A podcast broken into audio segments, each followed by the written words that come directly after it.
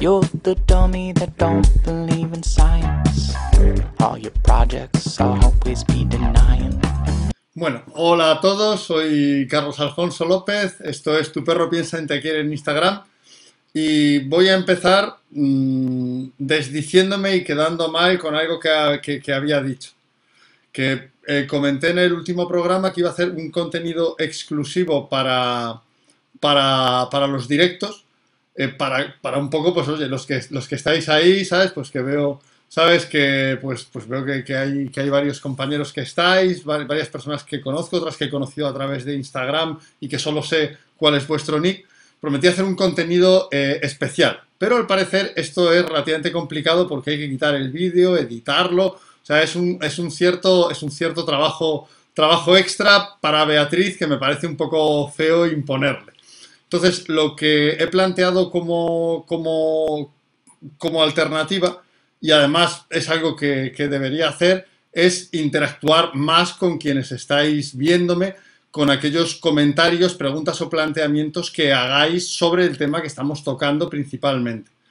Que es una forma también, bueno, pues de. Porque es verdad que últimamente, como me lo preparo, porque yo, yo, yo soy muy yo soy muy tímido y entonces esto de ponerme aquí delante, pues no, no, no, no, no, no, no me es cómodo, entonces me lo preparo mucho, porque yo soy de las personas que piensa que si te preparas mucho todos los temas, bueno, pues como por lo menos sabes lo que tienes que decir, muy mal, muy mal no lo harás, ¿no? O sea, lo, harás medio mal. Pero claro, como el, contenido está preparado, lo que tú hagas es menos importante. Entonces, mmm, vamos a, a intentar plantear esto con un formato un poco más interactivo con quienes estáis ahí. Y además me alegra que veo que está, sabes, eh, Golden Grey Goose, que, que es precisamente, voy a, voy a, mencionar algunas cosas porque es de las personas que está eh, rompiendo uno de esos techos de cristal que, que, voy a comentaros ahora de la profesión con, con, lo que está ofreciendo a las personas que tienen sus, sus cachorros.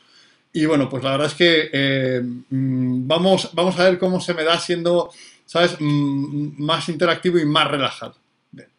El tema del que vamos a hablar ahora, del que quería comentaros, es un tema que es de máxima importancia, eh, casi urgente para los profesionales, ¿vale? Pero es también importante para, para quienes... Para, dice Víctor que, son, que sois fieles a mis conocimientos. Bueno, lo agradezco un montón. Yo ahí intento hacer lo que se puede. Intento hacer algo un poco que no sea pues lo, lo, lo, que hay en todos sitios de cómo hacer la llamada. O sea, intentamos. O sea, esto no es un rollo. Me empezaron a hablar de y si hicieras clickbait o no sé qué. Y dije, mira, no, déjalo. O sea, para, para hacer lo mismo que hace otra gente mucho mejor que yo. ¿sabes? No, no le veo sentido. Hay gente que maneja muy bien Instagram y es mejor que que lo hagan ellos, ¿no? O sea, nosotros vamos en un formato un poco distinto en el que, bueno, pues yo creo que nos podemos manejar competentemente. Bien, entonces, eh, ya digo, este es un tema eh, importante para los profesionales, pero también importante para todos eh, los que tenemos perro, porque lo que hay en el mercado y, lo que nos ofrecen los profesionales del comportamiento también determina lo que creemos que se puede hacer y lo que creemos y lo que creemos que, que es posible y, lo que, y lo que nos ofrece finalmente el mercado. En primer lugar, pues deciros, ese concepto de techo de cristal se refiere a barreras invisibles, ¿no? a cualquier tipo de barrera invisible que no somos capaces de ver, pero que impide que lleguemos todo lo alto que pudiéramos llegar. ¿Vale? Este es el, eh, a lo que se refiere un concepto de techo de cristal, es decir, que cuando llegas a un punto no puedes seguir creciendo porque algo que no se ve ¿sabes? Que, que, que, no captas con los sentidos te, te impide hacerlo, ¿no? Entonces, esto es importante porque ahora mismo, que va a ser un momento eh, particularmente, yo creo que fértil, a la vez que complicado, ¿sabes? Para, para, para los profesionales del comportamiento, porque va a haber un cierto cambio, está, habiendo un cierto cambio de paradigma en lo que, en lo que quiere la gente, está habiendo, ¿sabes?, eh, muchos cambios en, en, cómo funcionamos con los perros.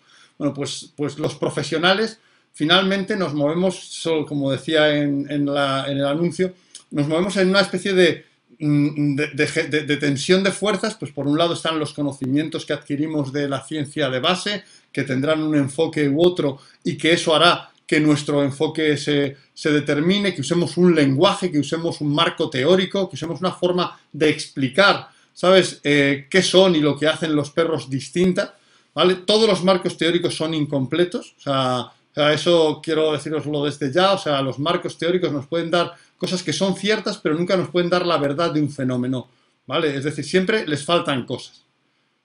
Pero el caso es que, bueno, pues, pues cogemos esos, esos marcos teóricos, entonces un poco nos, nos, ponemos defensivos y nos ponemos un poco de, pues, mi, pues lo cognitivo es lo mejor, lo conductista es lo mejor, lo tal es lo mejor. Ah, bueno, eh, esto explica mejor el mundo o... esto ya, nos, nos, nos, cierra un poco. Y ojo que no voy a hablar de conceptos, sino de las limitaciones que nos trae cualquier eh, marco conceptual que tengamos en, en cierta medida. ¿no? Y, y, es que, pues, por un lado está que, claro, eh, los nuevos marcos conceptuales, las nuevas investigaciones surgen de que de repente nos interesa saber cosas distintas de los perros. Es decir, hay una sensibilidad que cambia. Es decir, hace pues, unos tiempos nos interesaba saber algunas cosas de los perros y otras no eran tan interesantes para nosotros. ¿vale? Sin embargo, cuando pues, hemos ido cambiando, hemos ido intimando con los perros, hemos ido incorporándolos a nuestras vidas, nos interesa saber e interactuar con nuestros perros de otra cierta manera. ¿Vale? O sea, es decir, de repente, oye, pues yo quiero saber eh, que mi perro se siente bien o que se siente mal.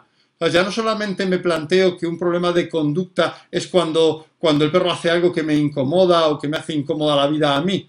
O sea, puede el perro no tener ningún problema de conducta y tener un problema emocional, por ejemplo, con la depresión, ¿sabes? Puede estar deprimido, no me da ningún problema porque está ahí tumbado, pero me interesa, yo veo que mi perro no está bien y quiero algo que responda a esto, ¿no?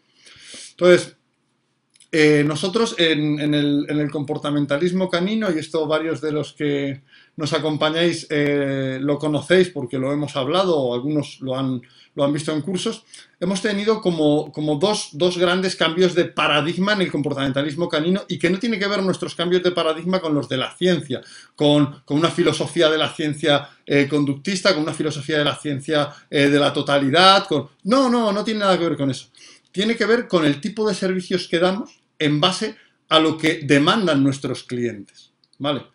Entonces, eh, la primera generación de, comportamentalistas éramos básicamente, porque yo todavía empecé entonces, entrenadores. Es decir, lo que se hacía era enseñar al perro conductas para hacerle manejable. ¿Vale? O sea, hacer al perro manejable, hacer que el perro no pues, fuera al lado, acudiera a la llamada.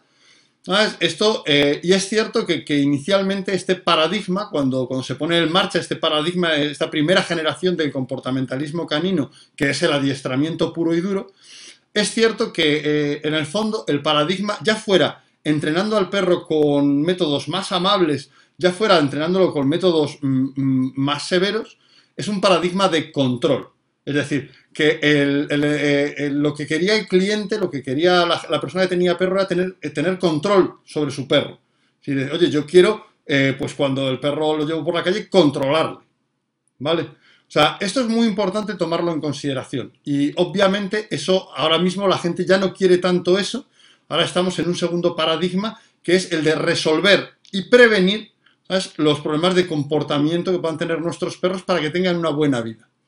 Pero esto ha traído un, el primer techo de cristal que, hemos, generado es que eh, ha habido una especie de, porque los, entrenadores somos muy radicales hablando, eh, expresándonos y publicitándonos. O sea, es, un defecto de la profesión. Yo creo que, comparten, yo creo que escritores y entrenadores comparten muchos rasgos, ¿no? Y uno de ellos es la vehemencia, ¿no? En la convicción de lo que dicen. Y justamente una cosa que, que, sea, que, que, que, muchos entrenadores ahora, para diferenciarse de ese enfoque, que ya no es lo que quiere el mercado ni lo que mayoritariamente se vende, ese enfoque de control, pues eh, mucha gente pues lo que se ha diferenciado diciendo yo, yo no soy adiestrador, yo no soy entrenador, yo soy comportamentalista, yo soy educador, ¿sabes? Eh, es malo todo lo que tiene que ver con, con, el adiestramiento. Hay gente que reniega, no, pues no, no, yo no soy adiestrador y yo no le quiero enseñar al perro conducta, sino a que esté bien. Bueno, eso, o sea, es, es, es razonable que surja esto porque el enfoque controlador ha sido excesivo. Pero lo cierto es que las personas que viven con el perro en un entorno humano necesitan tener un entrenamiento de sus perros eh, normalizado para poder moverse en determinadas circunstancias y en determinados momentos. Quien saca un perro antes de trabajar al parque necesita que el perro acuda a la llamada para no llegar tarde al trabajo. ¿Vale? quien eh, tiene que, moverse, por ejemplo, pues yo he ido con mi perra, no con la que tengo ahora, con la perra anterior, yo he ido varias veces de viaje a eh, en, avión, he viajado a Chile, ¿sabes? Que es un lugar al que espero poder volver lo antes posible porque es un país maravilloso. Ah, bueno, pues he viajado con mi perra y he tenido que moverme por aeropuertos, he tenido que tener a la perra en el avión, he tenido que, que desplazarme con ella, ¿vale? O sea, he tenido que... Entonces, eso lo tienes que hacer a través de adiestramiento. Entonces, esta idea ahora que parece que, hablar de adiestramiento es malo y que, la gente incluso eh, mm, niega pues el, tema del entrenamiento, no, no hay que entrenar a los perros, yo no soy entrenador, eso es el control. Bueno, pues eso nos está dejando un mercado importante desatendido, ¿vale? Porque lo cierto es que todo el mundo que convive con, perros, todo el mundo que convive con perros, y bueno, pues yo a lo mejor yo vivo, yo vivo en, un lugar pues, pues con jardín que, da el campo, en medio del campo. Entonces, eh, pues yo a lo mejor no necesito manejar demasiado a mis perros, salvo en determinadas circunstancias, pero quien vive en la ciudad. No solo puede hacer paseos con correas de 5 metros, eh, no solo puede hacer paseos en libertad hasta que el perro decida volver a venir, sino que tiene que poder manejar al perro de forma cotidiana. Y eso sí que implica un cierto nivel de control. Otra cosa es que ese control sea amable y esté normalizado. Y ahora mismo hay un mercado latente de gente que quiere recuperar, que quiere un entrenamiento normalizado. Es decir, nuestro primer techo de cristal es que el entrenamiento, el adiestramiento, el enseñar destrezas al perro y solicitárselas, se ha dividido como en, dos vertientes. Parece que si, que, si lo usas en trabajo comercial es un exceso de control y es negativísimo para el perro y que entonces eh, solo se, eh, la vertiente correcta es el trabajo deportivo y ahí la gente se desarrolla. Pero el trabajo deportivo no se entrena ni de lejos de forma parecida como se entrena el trabajo normalizado. Entonces, ahora la gente está demandando eh, tener un adiestramiento normalizado. ¿Qué quiere decir normalizado? Quiere decir poder manejar a su perro en las circunstancias de vida para garantizar la seguridad, ¿sabes?, de su perro, ¿sabes?, y la comodidad del tránsito de ambos en aquellos momentos en los que no puedan en los que no puedan eh, eh, dejar al perro libremente. No siempre puedes dejar al perro con, tres metros de correa o suelto libremente, ¿vale? O sea, y, hay veces en las que le tienes que, que, guiar al perro y dirigir de manera... Dirigir no es eh, mandar tiránicamente. Entonces, ah, me dice que felices de volver a Chile. Sí, hombre, yo, yo estaría encantado. ¿Sabes? O sea, me encantaría. Entonces, lo primero que tenemos que ver es que, pero ojo, es verdad que también que el cliente rechaza el enfoque controlador que había antes. Es decir, la gente ya no quiere un entrenamiento en el que tengas que poner al perro el modo trabajo para que te haga caso y tengas que llevar o bien el collar de pinchos o bien la bolsa de chuches. La gente quiere un entrenamiento en la que eh, le comente al perro, en la que le pida al perro algo de forma natural y el perro responda, no muy rápido, no inmediatamente, que le llame y no, no como un perro de deporte que viene corriendo a toda velocidad. Si os fijáis, hace unos programas hablaba de, hablaba de variables de, la velocidad y de las variables disposicionales. Un perro de trabajo deportivo es un perro que tienes preparado diciendo, ¿qué, qué quieres que haga ahora? ¿Qué quieres que haga ahora? Mientras que un perro que manejas en un parque pues por ejemplo, eso, el, manejarla en un parque implica que el perro esté relajado, ¿sabes? Que está con sus amigos y que, eh, Toby, ven, y Toby la primera, ¿Que, me llamas a mí? Sí, venga, Toby, ven. Entonces tenemos que tener un entrenamiento, tenemos que trabajar, hay un gran mercado para un entrenamiento normalizado, ¿vale? Pero realmente eficaz. Es decir, eh, la gente no quiere tener que poner al perro en modo trabajo, no quiere tener que que llevar 20 archiperres para poder lograr que su perro venga o que no tire, ¿sabes? Y sean eh, positivos o negativos. Esto no tiene que ver con la ética, tiene que ver con lo que la gente quiere hacer. Lo que la gente quiere es eso que todos hacemos un poco, que en casa de repente dice al perro, ay, salte un momento, que estoy cocinando o qué tal, ¿sabes? Y que el perro se aparte. Y eso se puede lograr, ¿vale? Eh, nosotros, uno de los elementos diferenciales que nos mantiene siempre vendiendo muchos servicios es que le damos una prioridad máxima a normalizar el adiestramiento. Entonces, ese techo de, cristal que hace que las nuevas generaciones, como, uy, no, yo quiero diferenciarme del enfoque controlador, eh, el enfoque controlador es algo superado, es algo que no es bueno para el perro, y esto es cierto, ¿vale? Entonces, como me quiero diferenciar, yo no, no hago adiestramiento. Además, ya eh, llega a este punto de, pues, de, como de, de, de, intelectualismo, de no, no, yo es que no soy adiestrador, yo soy educador, yo soy Bueno, yo, yo siempre sigo diciendo, o sea, yo he hecho unas cuantas cositas, o sea, yo no digo que soy empresario, yo no digo que soy comportamentalista, yo no digo que soy profesor, yo no digo eh, que, mm, que soy autor, ¿sabes? Yo digo que soy adiestrador, entrenador. O sea, eso es lo que yo soy, entrenador de perros, es lo que más orgullo me causa. ¿Vale? Yo entré en esto para entrenar perros y me siento, ¿sabes?, orgulloso y, hay que, y, me duele este, esta serie de ataques contra la profesión, porque además estás perdiendo mercado. Porque es cierto que hay mucho mercado, ¿sabes?, para solucionar problemas de comportamiento y prevenirlo, pero hay un gran mercado que requiere poder manejar al perro. ¿Vale? Y poder manejarle implica poder soltarle y que acuda a la llamada fiablemente en circunstancias eh, normales de vida. ¿Vale? Quiere decir que en un momento dado, o sea, el perro no puede dirigir siempre el paseo, sino que hay un momento en el que cuando estás en una zona con mucha gente, tienes que pedirle al perro que se ponga cerca tuyo y sea manejable. ¿Vale? O sea, eso es lo que desea un poco la gente. Dice perro de ciudad que es un placer escucharme. Bueno, ah, el placer es que, es que estéis por aquí.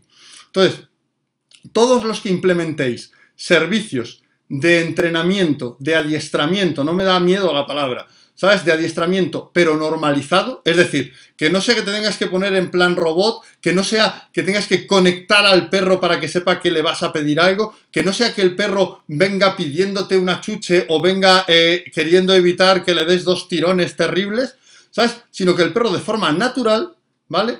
Eh, realice las conductas. Las va a realizar más imprecisas, las va a realizar algo menos exactas, las va a realizar, ¿sabes? De una forma un poco, ¿sabes? Eh, pues, pues menos vistosa, porque lo importante aquí es que el perro, cuando está a otra cosa, sea capaz de escucharnos y de seguir las indicaciones que como directores del binomio le damos.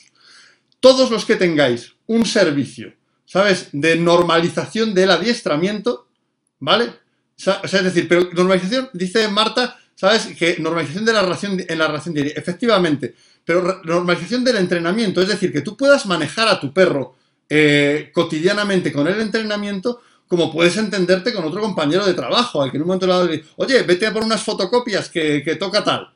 ¿Sabes?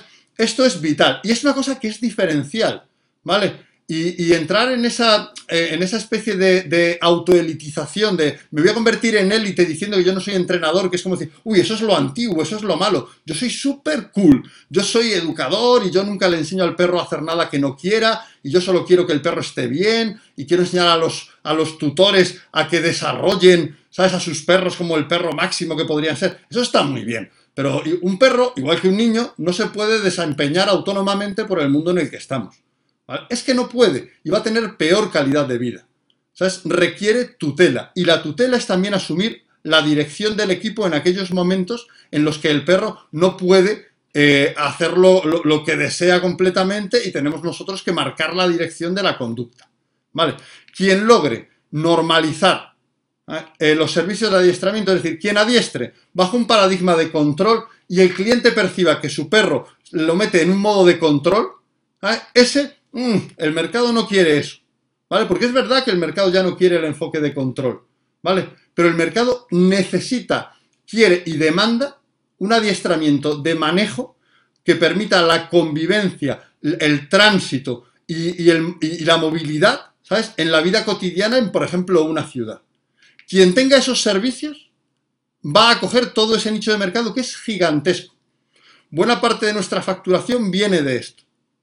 ¿Vale? Entonces, primer, primer techo de cristal, ¿sabes? Que podría ser un sótano porque es, por así decirlo, eh, que los entrenadores ahora, los comportamentalistas, se quieren separar del entrenamiento canino, del adiestramiento, ¿no? Y dejarlo como una cosa para hacer deporte con el perro, como el adiestramiento deportivo, que, está muy bien, yo, yo, lo practico y me encanta y, tal, pero, pero eso no es el entrenamiento normalizado. De hecho, nosotros teníamos un curso que el enfoque básico era que, que es el curso avanzado nuestro en entrenamiento, es que los, alumnos lograran, ¿sabes? Lograran que, que, lograran un entrenamiento normalizado. Efectivamente, como dice MIM 2802, es que eso en realidad le da más libertad al perro.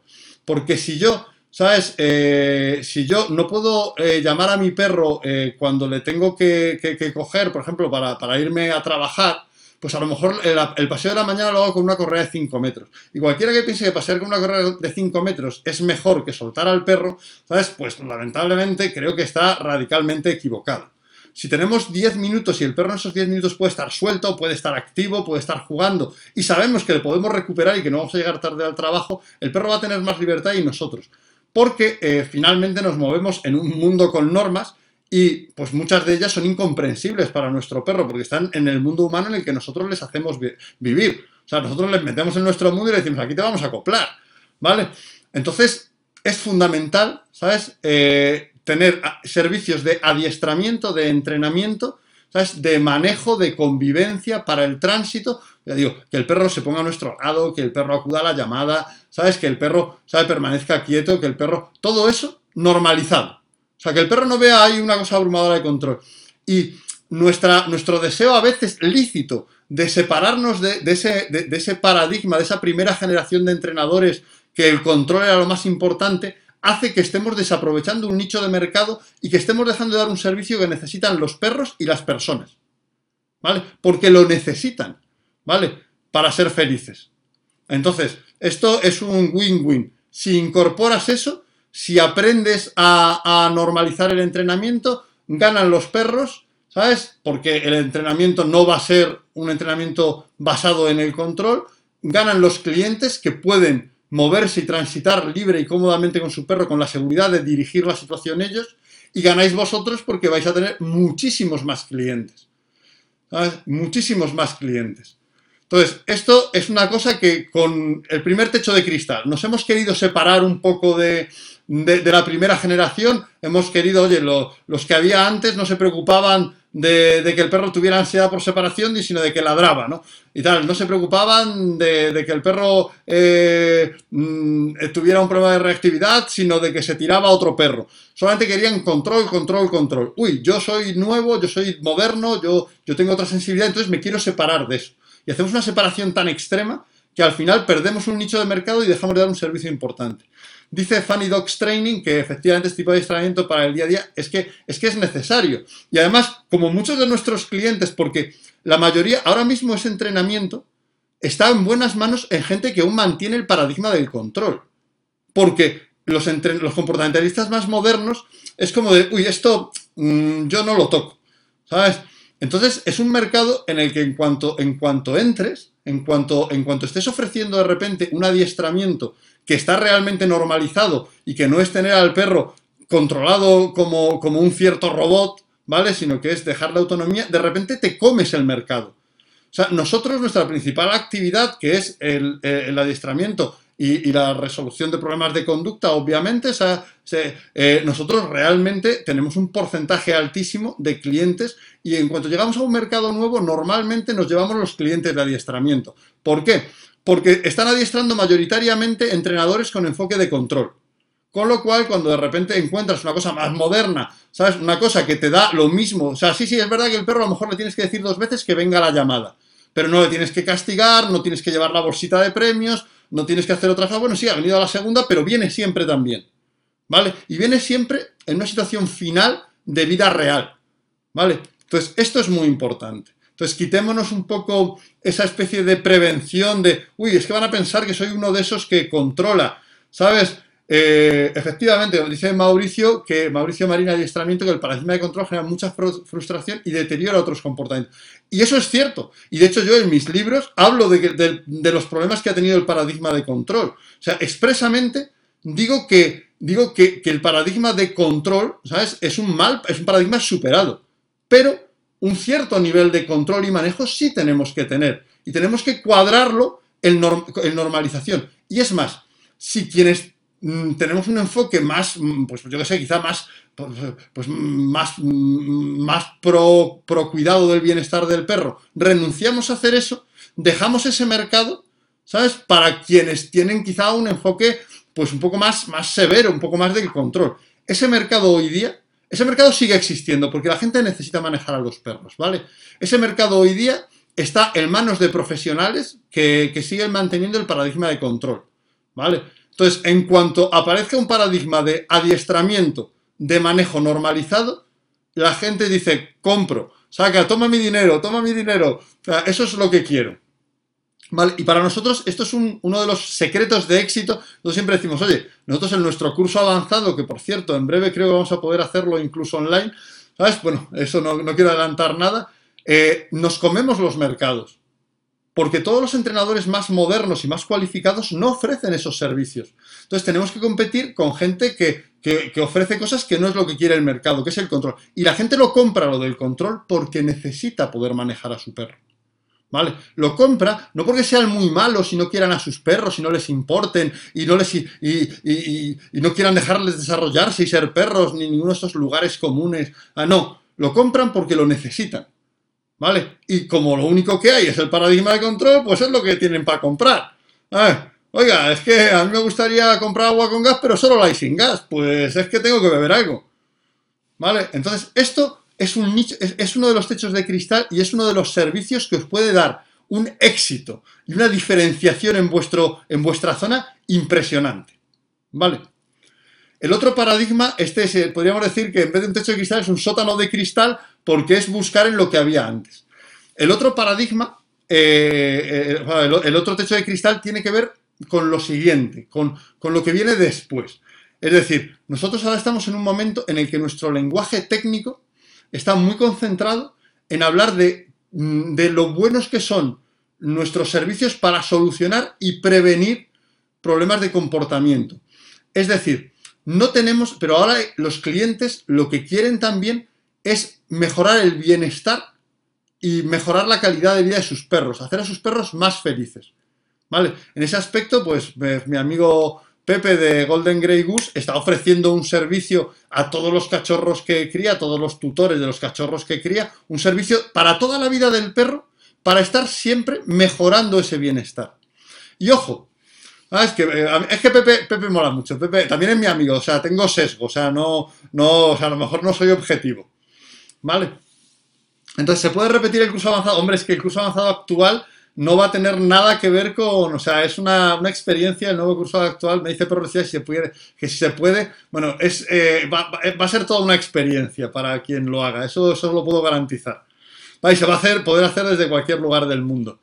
Bien, veo que también eh, Paula Canay, ¿sabes? Pues piensan lo mismo. Bueno, señalar, o sea, aquí meto cuña comercial, ya que lo han dicho dos antiguos alumnos, que cualquier alumno que haya hecho un curso en Educan, cuando lo vuelve a hacer, tiene siempre un 50% de descuento automáticamente, para que se pueda actualizar a un precio más barato. O sea que eso lo tenemos como norma de base.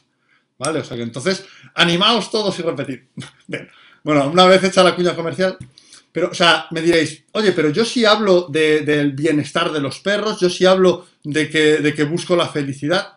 Eso ya lo hemos dicho en otro programa aparte, pero esto es muy sencillo. Si no puedes evaluar el nivel de bienestar y felicidad del perro en el momento, hacer tu intervención y evaluarlo después, eso solo lo tienes como, como, una, como una intención, pero no como un servicio de verdad. Fijaos que, que, la mayoría de servicios que, que podrían destinarse al bienestar, como como salidas colectivas, ¿sabes? Como jornadas de socialización, tienden a publicitarse desde eh, previenes los problemas de comportamiento, ¿sabes? Eh, hace nuestra, nuestra nomenclatura todavía está en los problemas de comportamiento, que es el paradigma actual.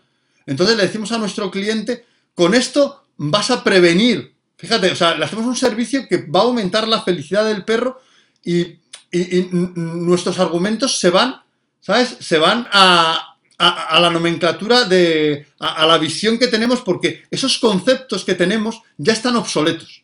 O sea, yo en Los perros necesitan libertad, en el primer libro, Salud Comportamental, justamente ese libro está hecho para proponer un modelo de evaluación y medición del bienestar y la felicidad objetivo y para poder decir, eh, tu perro está aquí, eh, evalúo, eh, o sea, evalúo cómo está, hago una intervención y evalúo al final y veo si ha aumentado el nivel de bienestar o felicidad porque realmente, bueno, pues como muchos de vosotros sabéis, ¿sabes? Hola María Ximena, ¿sabes? Qué bien desde Buenos Aires, bueno, eh, a, Argentina sí que tengo que volver porque eso es mi segunda casa, entonces ahí sí que no tengo vuelta de hoja. Ahí además tengo casa, tenemos centro, tenemos mm, algunos de los amigos más queridos, o sea que de ahí, ¿sabes? ahí sí que no, no tiene vuelta de hoja, hay que volver. Entonces, pensad que el modelo y ahora los conceptos que confrontamos y cuando nos defendemos de nuevos conceptos que hablan de la felicidad, del bienestar, lo que hacemos en realidad es que nos aferramos al marco teórico, a los conceptos que estamos usando. Pero los marcos teóricos se desarrollan nuevos marcos teóricos no porque los anteriores estén equivocados, sino porque estudian al perro desde una perspectiva que no es la que ahora nos interesa. ¿Vale? Entonces, necesitáis todos empezar a plantearos el cómo podéis medir, ¿sabes?, el nivel de bienestar y felicidad de un perro para decirle, oye, yo te voy a hacer que, que yo te voy a medir cómo está de feliz tu perro, voy a hacer algo con tu perro y luego voy a medir si eso ha funcionado. Eso es el comportamentalismo de tercera generación, el comportamentalismo centrado en la búsqueda del bienestar y del aumento de la felicidad del perro. ¿Vale? Y eso necesitamos nuevos marcos teóricos. Yo he propuesto uno, pero, pero es uno. Hay muchos más. O sea, pero es muy importante que todos busquéis formas de evaluar la salud comportamental o si queréis llamarle bienestar y felicidad. Es decir, oye, mira, pues, eh, por ejemplo, eh, tu perro antes daba tantas señales afiliativas y ahora da más. Antes tu perro daba estas señales, ¿sabes? Eh, pues un poco, ¿sabes? negativas y ahora da menos. Tu perro, o sea, tenéis que conseguir ¿vale? Tenéis que conseguir, ¿sabes? Evaluar eso y vender servicios que van directamente, que no es, y previenes problemas de comportamiento y tu perro se lo pasa bien, así que será bueno para él. O sea, eh, ese es el otro techo de cristal. No estamos llegando al cliente bien, porque nuestro mensaje está todavía con, los marcos teóricos, con la nomenclatura de los problemas de comportamiento. Entonces hablamos de esto te evita los problemas de comportamiento, te los previene, no tendrás problemas de comportamiento. Eh, y después adornamos con bienestar, felicidad, diversión, pero como, como un adorno publicitario, es decir, no lo, no lo medimos, ¿vale? Porque realmente no, no, todo evento disfrutado por un sujeto debe ser considerado eh, saludable o feliz. Todos sabéis que hay perros que se, obsesionan con la pelota y tirársela. No, fíjate qué contento está. Bueno, sí, bueno, eh, esto no es saludable, esto no contribuye a su bienestar. Ojo que no digo que tirar la pelota es bueno, digo cuando el perro se obsesiona y no quiere ninguna otra cosa. ¿Vale? Entonces tenéis que, eh, enfocado en salir de lo malo, efectivamente, Richard. Estamos enfocados todavía, nuestro, todo nuestro, eh, toda la nomenclatura y todos los marcos teóricos que tienen que ver con, con, la modificación de conducta destinada a solucionar problemas de comportamiento, es cómo hacer que el perro deje de hacer esto y haga esto otro, ¿no? O cómo hacer que el perro deje de tener ansiedad por separación, que deje de tener ansiedad, que deje de tal, que deje, o sea, que, que no tenga después problemas de sociabilidad, traerlo a nuestras jornadas para que luego no tenga problemas de, socialización. fijaos que todo es el problema y eso además al cliente le capta desde la preocupación. Ay, voy a hacer esto para evitarme un problema. Hay que captarle desde la ilusión, porque mm, tú puedes ir y hacer muchas cosas con tu perro para prevenir problemas, ¿vale? Pero para disfrutar y para que tu perro esté más feliz, lo puedes hacer toda la vida del perro. Entonces, nuestro segundo techo de cristal ese que nosotros mm, nos hemos enfocado muchísimo en los servicios de salud comportamental y muchos de los clientes eh, que tenemos ahora, todavía es un porcentaje pequeño, pero son gente que directamente ya busca solucionar, o sea, mejorar la salud comportamental, no solucionar un problema ni prevenirlo, sino hacer que su perro esté mejor. Y que dice, a ver cómo está mi perro de bienestar, vamos a ver cómo podemos mejorar eso.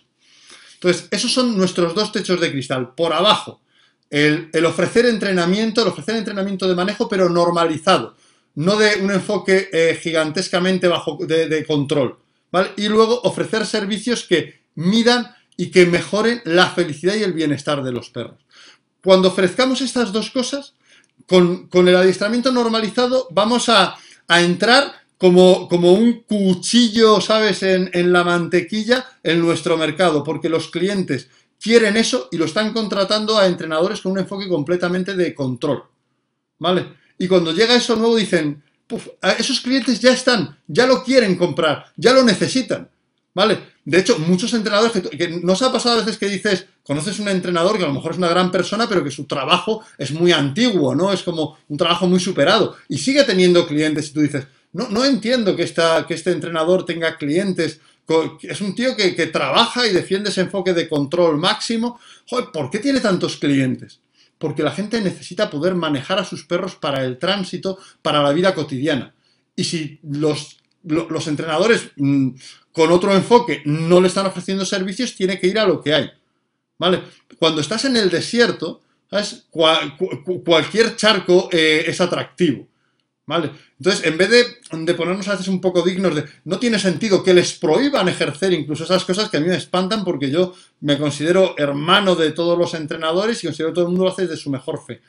El mercado cambia cuando tú ofreces algo que es mejor y que, y que corresponde más con lo que el cliente quiere.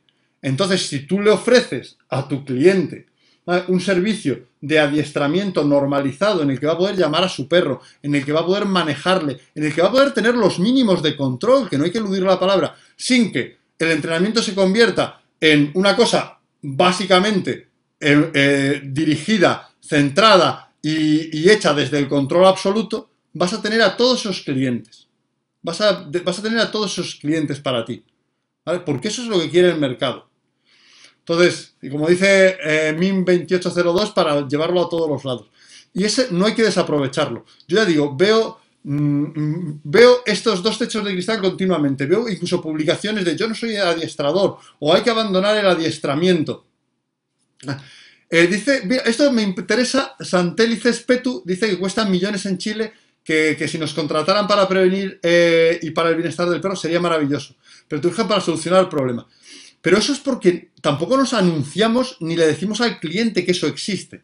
Es decir, nuestros servicios, ya digo, nosotros actualmente la mayoría de los entrenadores, cuando usamos felicidad o bienestar, eh, lo usamos como, como, una frase adicional para hacer atractivo eh, el tema. Pero es que lo que le estamos vendiendo es soluciona o previene problemas de comportamiento. O sea, si nosotros publicitamos, si la gente supiera que, está, que existen esos servicios, entonces la gente podría comprarlos.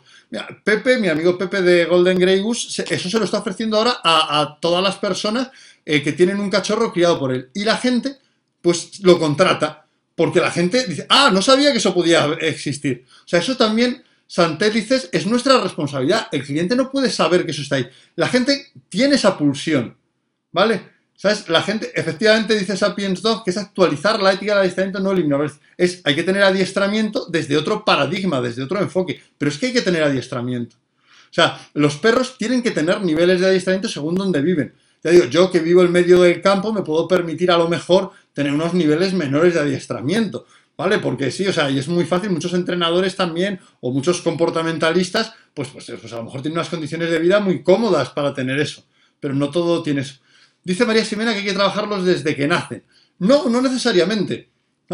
Eh, no necesariamente. O sea, tú puedes mejorar el bienestar de un perro o adiestrarlo a prácticamente cualquier edad. O sea, esta idea de que hay que empezar a trabajar para que el bienestar o para que el adiestramiento sea sólido desde que el perro empieza, no, no, no es cierta. Y, la verdad es que mm, hay, o sea, el tema también comenta de que se les entrega muy chicos. Bueno, lo cierto es que hay varios estudios que muestran que, perros entregados antes de las ocho semanas eh, llegan a tener conductas completamente normales en los aspectos social y emocional, con lo cual se puede suplir después, no, a lo mejor no siempre, pero en la mayoría de los casos, pues una, una entrega algo prematura. O sea, de hecho, cachorros a, eh, el, el, destete, o sea, el, el, sacarlo temprano de la camada, María Ximena, no es uno de los elementos principales que genera problemas de comportamiento. Sí creo que es una gran excusa que usamos a veces los comportamentalistas para decir, bueno, este perro es que como lo, lo destetaron muy pronto, uy, es muy complicado. Pero lo cierto es que, es que eh, son perfectas, puedes adiestrar y puedes trabajar en cualquier momento. O sea, hombre, Pepe tiene la ventaja de que puede trabajar con la gente desde que el perro, desde que entrega el cachorro, ¿no? Pero nosotros, que, que somos una empresa de adiestramiento principalmente, no tenemos esa ventaja y sin embargo, bueno, pues vendemos, ya estamos, vendemos muchísimos servicios de adiestramiento normalizado, muchísimos, ¿vale? De hecho, mm, es, ya digo, es nuestra punta de lanza porque cuando entramos en un mercado ya sabemos que en ese mercado los adiestradores que ofrecen adiestramiento de manejo normalmente en su mayoría van a estar en un enfoque controlador, con lo cual nuestro producto va a ser más atractivo, ¿vale? Y después nosotros ofrecemos ya también servicios de salud comportamental para cualquier perro en cualquier momento, porque cualquier perro puede mejorar su bienestar.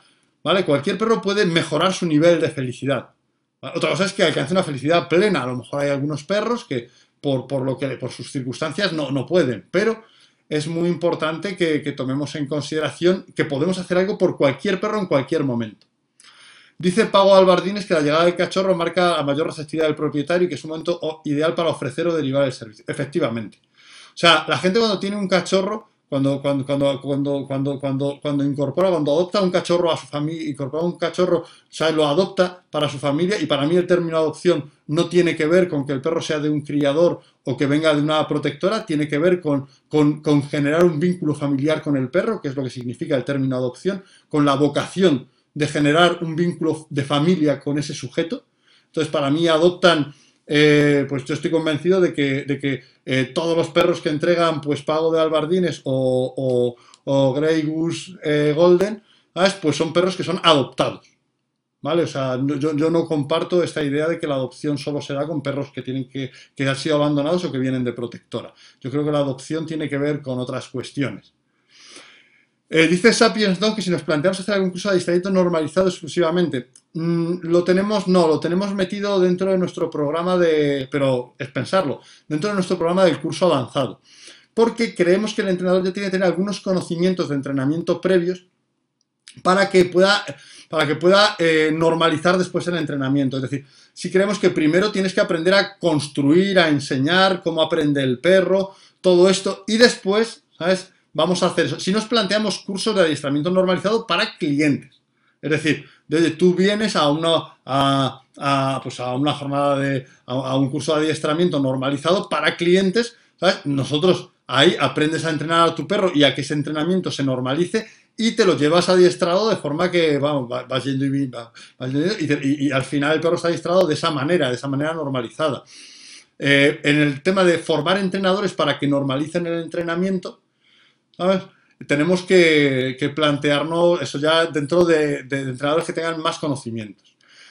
Es que es la perspectiva. O sea, es que es la perspectiva, Santélices. O sea, es que justamente tenemos que decirle, yo te ofrezco que vas a poder transitar con tu perro seguro, que va a venir a la llamada, pero no es control al 100%. Tienes el mínimo de control, pero no es 100% control, no es todo el rato pensar en el control. Y lo otro, te voy a ofrecer, ¿sabes? Mira, tu perro eh, si hace esto, esto y esto, podría estar más feliz. ¿Cuántas veces hace esto? Si lo hiciera más, te mostraría que está más feliz. Esto, ¿sabes? Te da un elemento diferencial completamente ventajoso en el mercado. Entonces, si rompemos estos dos techos de cristal, por arriba ofrecemos servicios para mejorar el bienestar y la felicidad, servicios que impliquen operativizar eso, es decir, evaluar el nivel de bienestar, hacer una intervención, comprobar que eso ha funcionado. Y por debajo, servicios de adiestramiento normalizado de vas a poder soltar a tu perro, va a acudir. Vas a poder pedirle cuando estés en un aeropuerto que vaya cerca tuyo.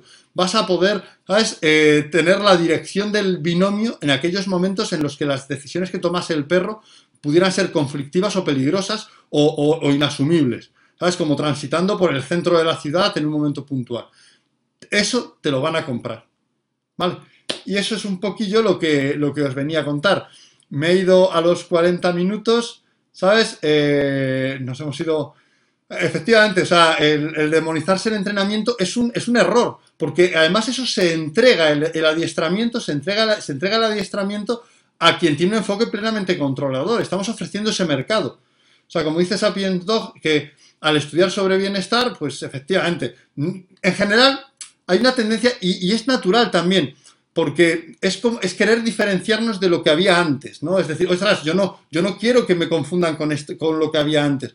Yo sé que esto no es lo que quiero hacer, ¿vale? Pero entonces eh, nos hemos cerrado una puerta también, porque lo que sí que hay es esa necesidad de manejo, ¿vale? Entonces, esa demonización, como dices, del adiestramiento, lo que nos deja es un nicho de mercado en el que solo está la gente, eh, solo está la gente que maneja al perro de un paradigma de control, ¿vale? O nada. La gente tiene que contratar eso porque necesita manejar a su perro en determinadas circunstancias. Y lo demás son cantos de sirena. O sea, yo a veces creo que muchas veces pasa que a veces, pues, algunas escuelas mm, quizás deberían de, de, pensar bien, ¿sabes? Lo que le decimos a los alumnos porque podemos estar limitando su desarrollo profesional posterior. Es decir, mira, justamente esto es un gran nicho de mercado. ¿Vale? Esto es un gran nicho de mercado. Si tú logras esto, porque la gente es verdad que no quiere ya control, los clientes no quieren, no quieren ese enfoque de control, pero es lo único que hay para manejar al perro. Y la gente sí que lo necesita. Y no puede dejar a su perro libremente y no puede hacer siempre un paseo con una correa de 5 metros y tal. Vamos a ofrecerles lo que necesitan desde otro paradigma. Vas a tener el control mínimo que necesitas, pero no va a ser un máximo de control y tu perro no va a estar como un robot, ¿sabes? Controlado eh, bajo órdenes súper estrictas de tener que hacer todo a la primera, súper rápido, ¿vale? Eso es un mercado súper importante. Me dice Euge Bati, ¿sabes? Que muchas gracias, que bueno, pues, eh, pues gracias a vosotros por estar por aquí. Eh, encantado de, echar otro ratillo y nos veremos la semana que viene. Eh, de momento todavía por aquí, pero yo creo que en breve ya vamos a, reiniciar también más actividades presenciales. Ahora tenemos un, curso presencial en la Caja Verde, pero yo creo que a partir de octubre, según como vaya todo, vamos a, a retomar nuevas actividades presenciales. Pues un placer. Si alguien quiere hacer alguna última pregunta o comentario, antes de que Beatriz me diga que, de que decir me diga que me estoy pasando de tiempo. Ah, no, pero es cierto, si me paso de una hora, eso es que además ya no se puede grabar ni conservar, ¿eh? O sea, eso ya es que... Ah, bueno, pues ahí, si hago sonreír a Alba, que es mi mega super profesora favoritísima, ¿sabes? Junto a Javi, bueno, pues ya estoy feliz. gracias a vosotros, gracias a vosotros porque lo que es interesante es compartir con, compañeros que estamos en diferentes momentos y tal, ¿sabes? Pues un poco lo, lo que hacemos. ¿Sabes? Porque, porque realmente es que además lo, pensaba, digo, pues vamos a ver si podemos darle, porque lo del adiestramiento normalizado, ya os digo, para nosotros, o sea, nos está dando unas ventajas comerciales sustanciales sobre toda la competencia, ¿eh? porque en adiestramiento sí que no tenemos casi competencia en donde estamos adiestrando. ¿Sabes? Adiestramos muchísimo. ¿Vale? Pues muchísimas gracias y hasta el miércoles que viene vamos a, lo que importa, que es a escuchar de nuevo a, Derek Clegg, que finalmente, ya sabéis, yo soy el telonero de Derek. Y vamos a ello. pues me, me, Funny Dog Strain dice que, es un gustazo, pues me alegra mucho porque además eh, pues eh, eres una profesional que valoro, te sigo, veo las cosas que haces y me hace muchísima ilusión, ¿sabes? Eh, decir que, que, digas que es un gusto escucharme. Un, un gustazo por mi parte que estés ahí. Hasta ahora.